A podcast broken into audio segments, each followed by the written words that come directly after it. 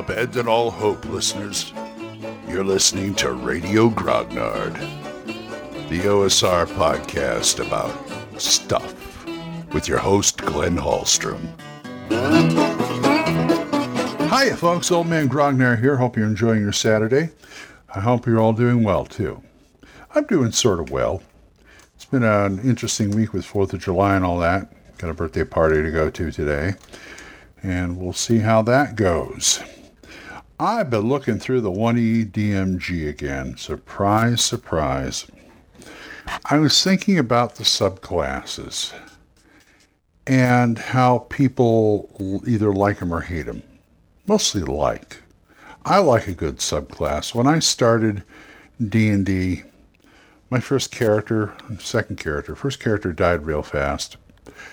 He was a magic user, but I didn't expect much out of him. But the second character was a ranger. And I had a lot of fun with him because to me, Rangers, this is before I knew about, I never read Lord of the Rings or The Hobbit or anything, but I always thought of him, the first thing I think of was Ranger Robin Hood. So I was like, okay, cool, out there living in the woods, let's go do it. And I spent a lot of time with that character. It's Humphrey the Flail. He was a very good character. He was a lot of fun. Now, some people are like, "Oh, you should have just the four, the four classes, you know, magic user, fighter, cleric, and thief." And it's like, well, that's all well and good, but if you remember in original D&D, the thief wasn't even there. He didn't come in until another supplement. I believe Greyhawk brought the thief in. And then he sort of became part of the party, part of canon, as they say.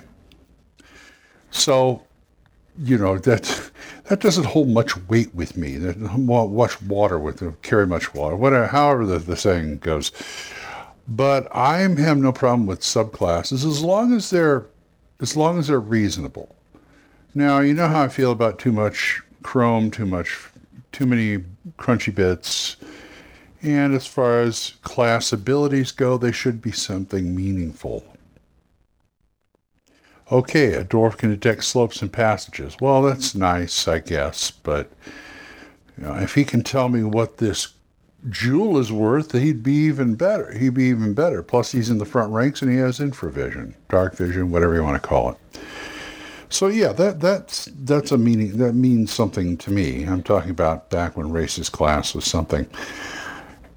But once you got it, broke out the race and the classes separately, you've got subclasses, which I think is pretty cool. I play my share of subclasses. I'm playing one right now in Astonishing Swordsmen, which has an astonishing 26 subclasses. And I always think they should link back to the four main classes, which they do. Sometimes in weird ways. Astonishing Swordsmen has a monk that's related to the cleric class. Very interesting. So you have that too. And if you're going to play a subclass, play it. You know, don't. I mean, don't get obnoxious about it. Don't. Oh my God, I'm I'm a I'm a hot and tot ranger, so you know, pay attention to me and that kind of thing. Well, that was a little bit of a ramble, wasn't it? but if you know, you know what I mean. I think subclasses can be just as effective as regular classes if they're written right and they're played right. You really I like it because it gets me a little bit more involved in the world. If I'm a plain vanilla fighter, that's one thing. But if I'm a paladin, okay, I've got a bit more purpose in the world. I follow a deity and I have to uphold a certain level of, I should, let's say, professionalism out there in the world. And to me, that's more, that's richer, to being richer in the world, more connected to the world, and good role playing. Good role playing. So, uh, subclasses, I have no problem with them. And I don't think they they do any harm, to tell you the truth. I've played with them, I play with them. Right now I'm playing an illusionist. Not a gnome illusionist because this is astonishing swordsmen. There's no there are no demi-humans but I'm playing an illusionist and I'm having the time of my life. A third level illusionist, I got three whole spells, and boy, do I put them to work for me. And I'm not above, you know, having to run up and crack a few heads with my quarter staff if I have to. Because I always think magic users should always be prepared to go one on one with something if they have to. I know it's.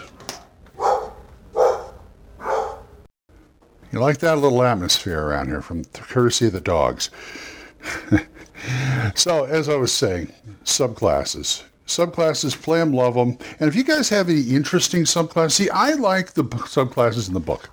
Okay, I am a little kind of funny that way. I mean, some people some people want to try a different well, that's more like race. But some people have come up with different classes. Like if you go into the second edition, you've got kits and things like that. But I'm talking subclasses here. Some people have come up with their own. And, you know, more power to them, but I don't really, uh, whatever's in the book is fine with me. If you guys got any interesting way, subclasses or ways you've, ways you've done subclasses, why don't you drop me a line? Because I'm going to go start my day and I'd like to hear from you guys. Uh, drop me a line at oldmangrognard at gmail.com or if you want to talk about it on Anchor, you can drop me a voicemail there. We're monetized, so as little as 99 cents a month, you too can help me help help this program out, help me support this program. I thank you. And thank you to my supporters, Jonathan, Oliver, Gilbert, Mark, and Juan Carlos. You guys are great. And don't forget Mark C. Wallring's podcast, The Yawning Owlbear. So we have a few hours also to go with the Dungeons and Delvers Red Box at Kickstarter. So check it out at Kickstarter.com. So, oh, sorry. Okay, folks, until I see you next time, keep the dice warm and I'll talk to you later. Bye bye. Questions? Comments? Send them to oldmangrognard at gmail.com. We'll see you next time when Radio Grognard is on the air.